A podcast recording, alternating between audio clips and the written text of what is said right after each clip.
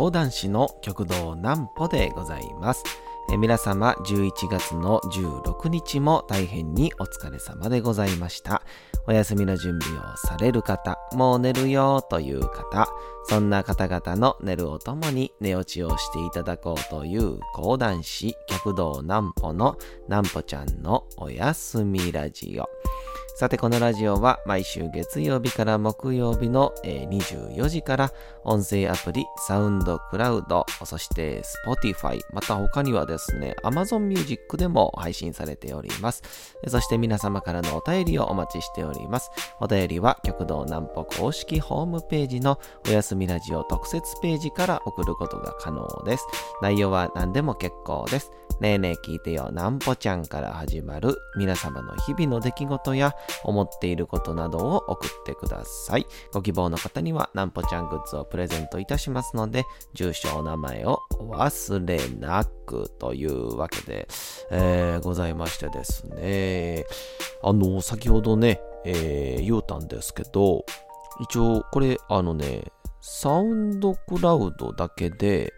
えー、配信をやってて、で、それを、えー、プラス僕のホームページの方でも、えー、聞けるよっていう形にしてたんですけど、で、それに加えて、まあ、うちのプロデューサーの有香さんがですね、なんとあと、Spotify って言って、最近ね、結構 CM とかでも、えー、よく出てるやつと、あとは Amazon Music ですかね。で、いずれか、えー、おそらく、ポッドキャストで、あの、iTunes の方でね、えー、方にも、えー、多分上げれるんじゃないかということでございましてね、えー、いろんなところで、え聞けるようになりましたんで、えー、ぜひとも皆さんね、いろんなところで、え自分の都合に合うように、え聞いていただければ幸いかなとも思ったりしますが、とりあえず一個問題があったんですよ。あの、ホームページで聞くプラス、サウンドクラウドで聞くやつが、あのー、まあ、これ音楽のサイトとかアプリとかなら、まあ、もちろんそれが絶対正解だから、これ絶対文句じゃないんですけど、あの、大きな企業に恐れながら恐れながら今喋ってるんですけど、あの一個再生が終わると、すぐと次のエピソード、まあ言うたら曲で言うと次の曲に自動的に言ってしまうんで、なんか初めの方はね、えー、上げてても言うて1、2話、3話ぐらいやったんで、まあ、例えば12時、24時から聞き始めても、そうですね。だいたいまあ2時か3時には全部終わってたんですけど、もうね、いよいよ今日で、えー、何回目やこれ？えー、33回目ですか？とかなってくると、まあ、30分かける30ですから、えー、15時間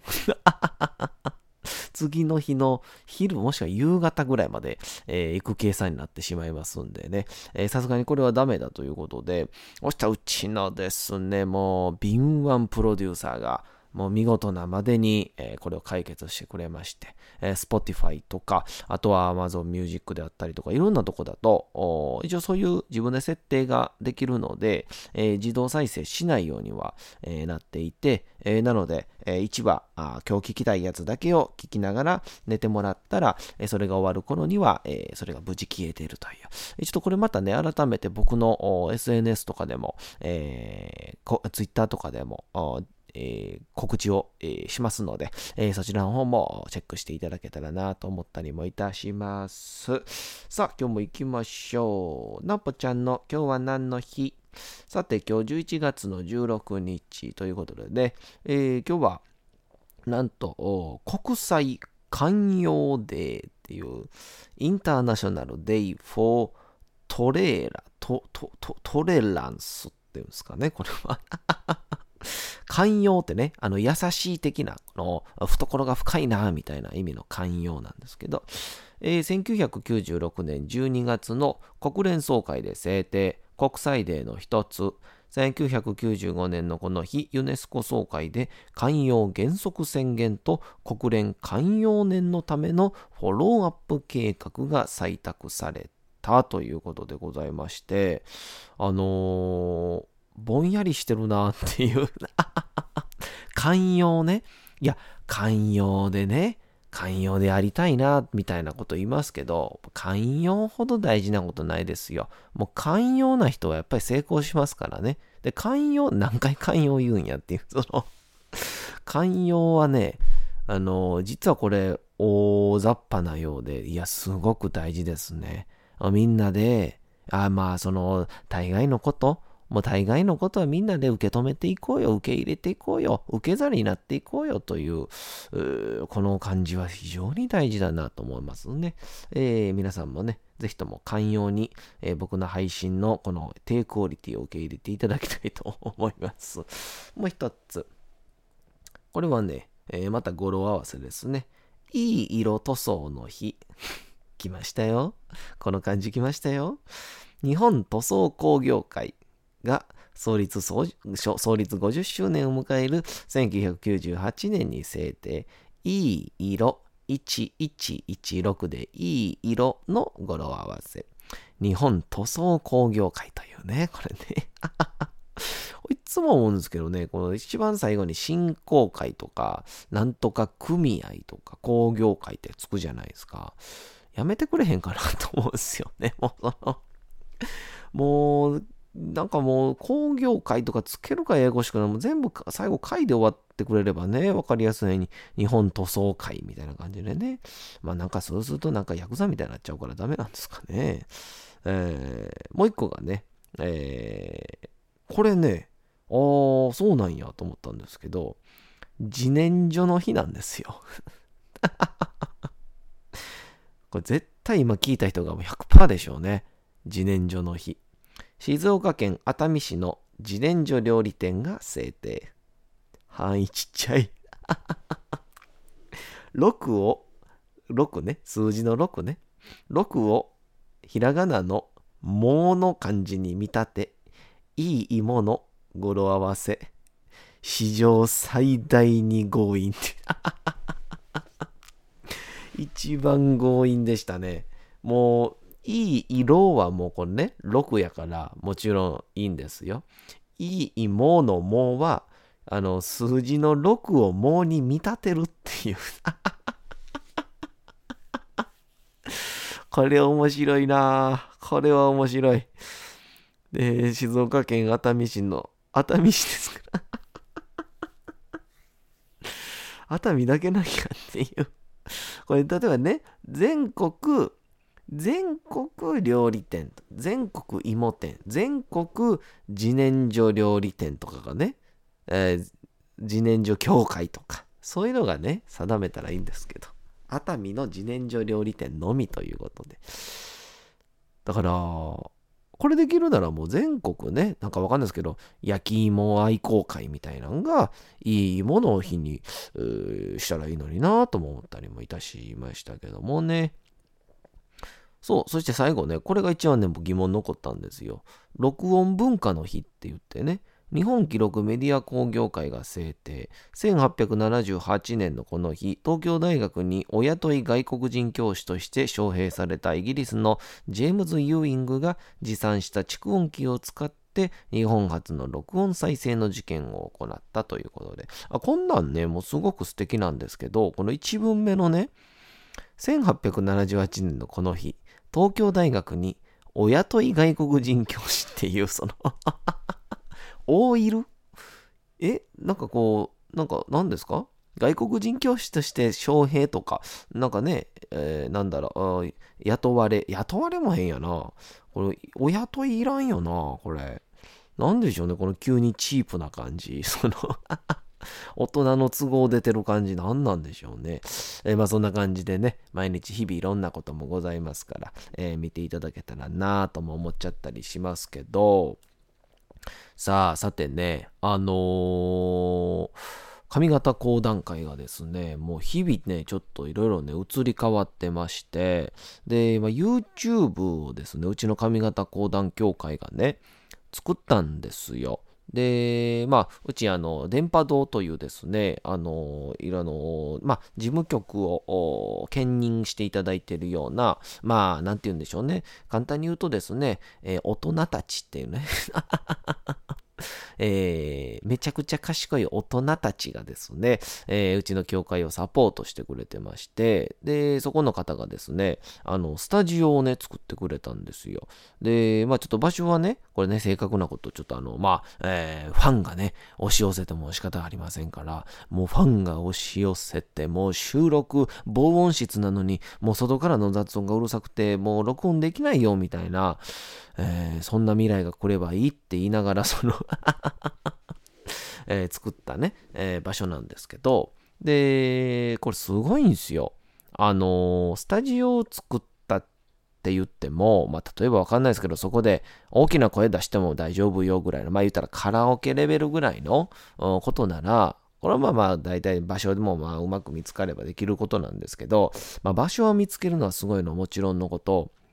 そこに、えー、ビデオカメラを出してくれて、4K カメラですよ。4K カメラから、えー、録音マイクに関しては、この広範囲で撮れるやつと、このガンマイクを用意してくださって、で、そこに、えっ、と、あともう一個 4K のの、あの、ガガンレフ？一一眼レフのカメラを 用意して、あの、バカでかいあの、モデルが使うような照明を用意して、あの、ちっちゃい照明用意して、あの、最終的に、あのー、講座を作るっていう。もう講談師やったら、もうこれね、喫水の講談、もう僕ら、僕ぐらいの講談師やったら、うわ、ありがとうございます、すごいですね、で収まってますけど、もうこれ喫水の講談好き講談師からしたら、が見たら、もう鼻血出して失神するでしょうね。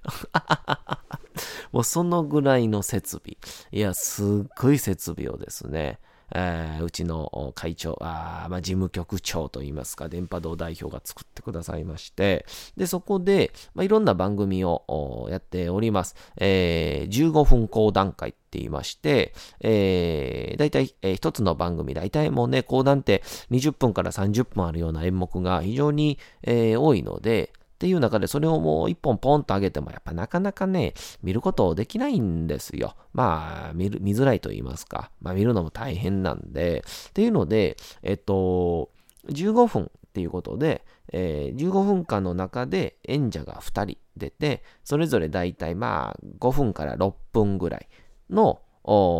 時間を持って、えー、話を全部でだいたい20分ぐらいのものやったら4分割して、えー、4週にわたって話を成立させるっていうような、4週に話を分けて喋りますみたいな感じの15分講談会をやったりであったりとか、あとはうちの極道南王兄さんという、えー、南に鷹と書いた南王兄さんが、え今週の出来事って言ってね、毎週毎週今週こんなことがあった、今週こんなことがあったっていうのを南州兄さんの独自の目線で、えー、いろいろと訴えてるような、もしくは伝えてるような、そういうような、えー、配信があったりとかですね。えー、これが他にはいろいろあって、他にも、あいろいろあの、隣の教会におります、玉田玉秀斎先生とですね、星の兄さんがやっております、ゴリンジャーウエストっていうのね、ゴリンジャーっていうのが、まあこれも話流すると、えー、非常にちょっと長くなってしまうんですけど、えー、極道南郷兄さん、玉田玉秀斎先生、そして東京の、えー、神田三緑先生、一流祭帝京お姉さん、一流祭、えー、田辺銀也お姉さん、えー、の5名で、えー、オリンピックが決まった時にですね、もうこの東京オリンピックの開会式をですね、この開会式のイベントにもう講談師を使ってもらおうじゃないかと。そういうためのグループ、ユニットを作って、えー、やり始めたわけな、だけなとこなんですけども、えー、そのメンバーのこちらの西にいる、えー、皆さんの玉田玉秀斎先生と、え、南郷兄さん二人でやってるゴリンジャーウエストとか、結構ね、いろんな番組が、えー、揃ってまして、で、その中でね、えー、もう一個企画を作ったんですけど、それが、えー、仏壇って言ってですね、えー、極度南雲兄さんと、そして極度南京兄さんが2人が、えっと、講談師でありながら、お坊さんという立場でもいらっしゃるんですね。えー、まあ、お坊さんってこう、まあまあ、信仰という、こう宗教という意味では、まあ、誰でもね、できることですけど、その中でお坊さんとしてのこう資格を持ってらっしゃる、まあ、いった住職になれるような方、職業としてお坊さんもされてるという、そういう方のお二方なので、非常に、えー、なんかこう、えー、親鸞上人のことに詳しかったりとか、えー、例えば普通のこういう、まあ、巷にあるような疑問を、えー、お坊さんはどういうふうに、えー、まあ、説法といいますか、解釈をしてくれるのかっていうに結構面白いコンテンツが出来上がりましてね、えー、それをお二人がやってる仏壇、あの、仏にね、えー、談合の談で仏壇っていう、その なんで談合を出したんでしょう。えー、相談の談ね、書いて、あの、座談会の談とかでね、仏壇というのが、えー、あったりですね、えー、もう一個僕の方で、僕がもともとサラリーマンをやってたのと、えー、極道南仙兄さん、南に扇と書いて、南仙兄さんが二人でやってた、えー、リーマン講談というですね、えサラリーマンを現役でしながらの、さらあの講談師でございまして、もう金属生活37年というですね、もうすごくないですか？?37 年ですよ。まあ言うたらもうね、えー、まあ終身雇用と言いますか、もう就職をして、そのままずっと会社に尽くし続けられてらっしゃる、えー、この南仙兄さんなんですけど、まあ、その二人でやってるこのリーマン講談っていうのがですね、えー、まあ、オープニングトークと、えー、あとは、えー、サラリーマンたちのですね、憤とかね、怒りとかっていうのを僕たち講談師が表現をします。そして、えー、もう一つは、えー、代弁します。もう一つは、えー、あのー、南禅兄さんがね、向いたらもう時期60近くですから、60近くっていうので、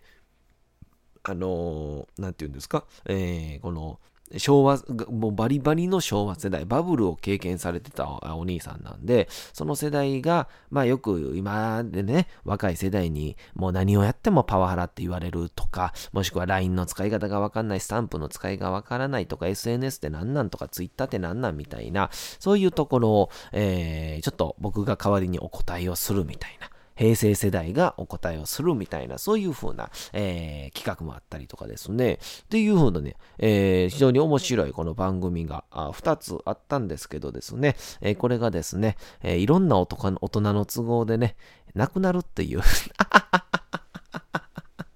え、じゃあ今の3分間何っていう なんで、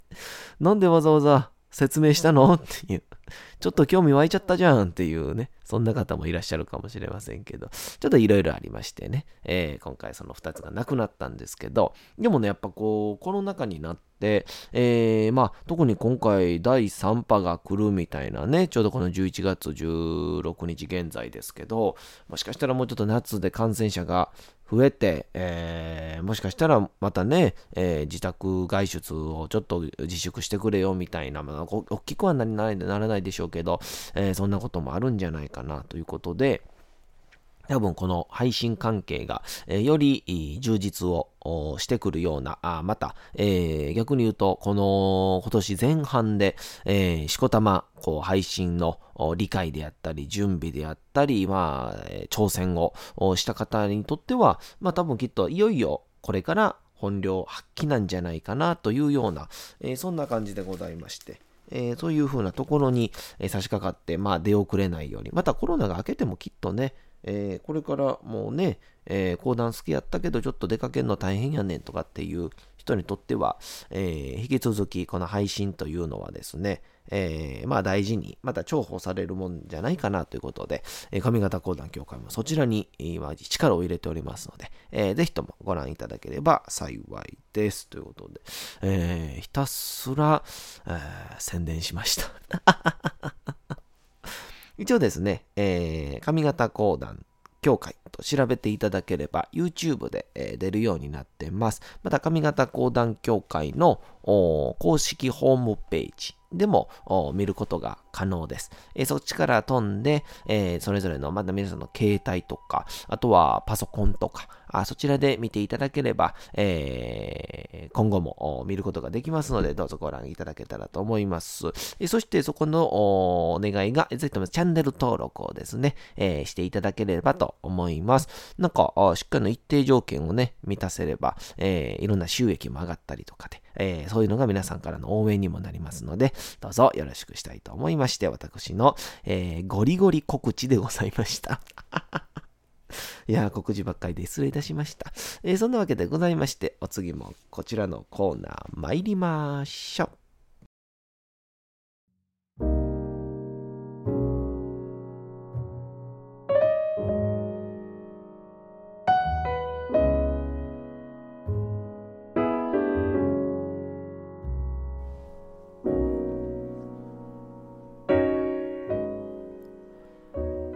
時刻は24時20分を過ぎました。皆様、小さい頃眠れなかった時に、お父さん、お母さん、おじいちゃん、おばあちゃん、お世話になっている方に本を読んでもらった思いではないでしょうか。なかなか眠れないという方のお力に寝落ちをしていただければと、毎日美しい日本語の響きで綴られた様々な物語、小説をお届けしております。えー、さて、えー、本日もお読みいたしますのは、江戸川乱歩の人間椅子でございますね。さあ、いよいよ人、えー、椅子作り職人がですね、初めが、初めに感じていた快楽とともに、また次の快楽を見つけて、はたまたまた、えー、新しい、えー、流れになっていこうというところまで、えー、来ております。それでは本日もこの人間椅子をたっぷりとお楽しみください。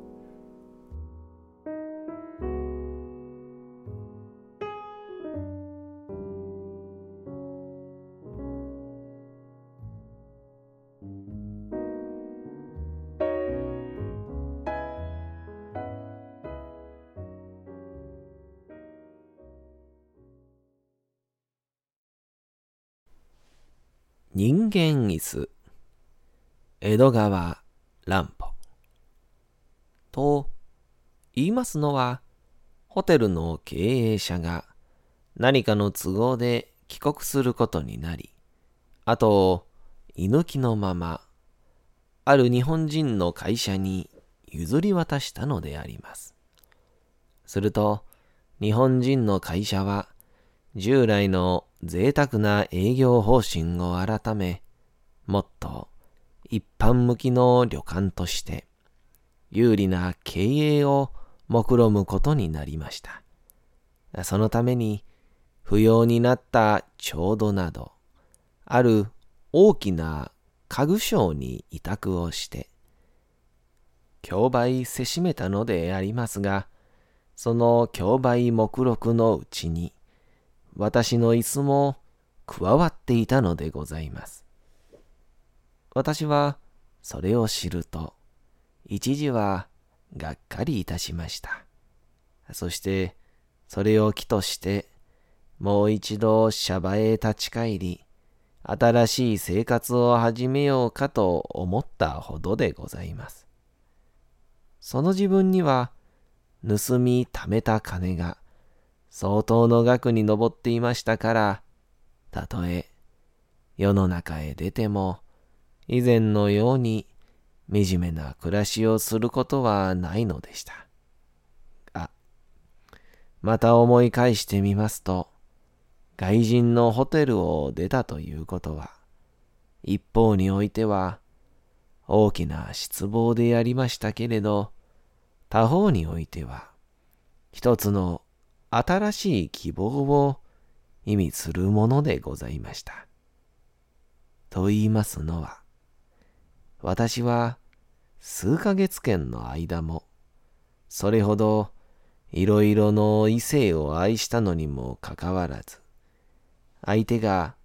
すべて異国人であったために、それがどんな立派な、好もしい肉体の持ち主であっても、精神的に妙な物足りなさを感じないわけにはいきませんでした。やっぱり日本人は同じ日本人に対してでなければ本当の恋を感じることができないのではあるまいか。私はだんだんそんな風に考えていたのでございます。そこへちょうど私の椅子が競売に出たのであります。今度は、ひょっとすると、日本人に買い取られるかもしれない。そして日本人の家庭に置かれるかもしれない。それが私の新しい希望でございました。私はともかくも、もう少し椅子の中の生活を続けてみることにいたしました。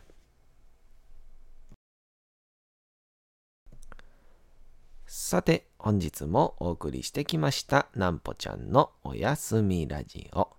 改めてにはなりますが、このラジオは毎週月曜から木曜の24時から音声アプリサウンドクラウド、Spotify、Amazon Music にて配信されております。また、金曜日24時からは、極道南歩の公式 YouTube チャンネルにて、おやすみラジオとは打って変わって、南歩ちゃんの夜更かししちゃっていいじゃないと題したライブ生配信を行っております。チャット機能などのコメントもいただきながらの生配信ですので、ぜひともお越しください。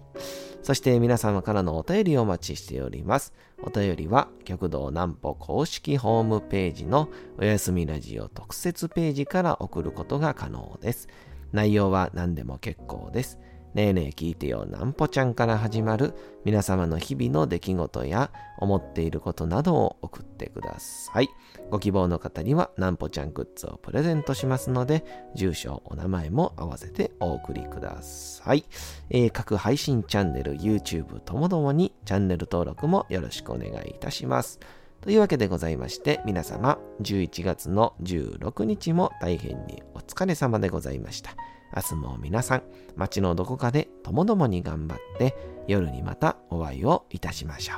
う。なんぽちゃんのおやすみラジオでございました。それではおやすみなさい。すやすやすやー。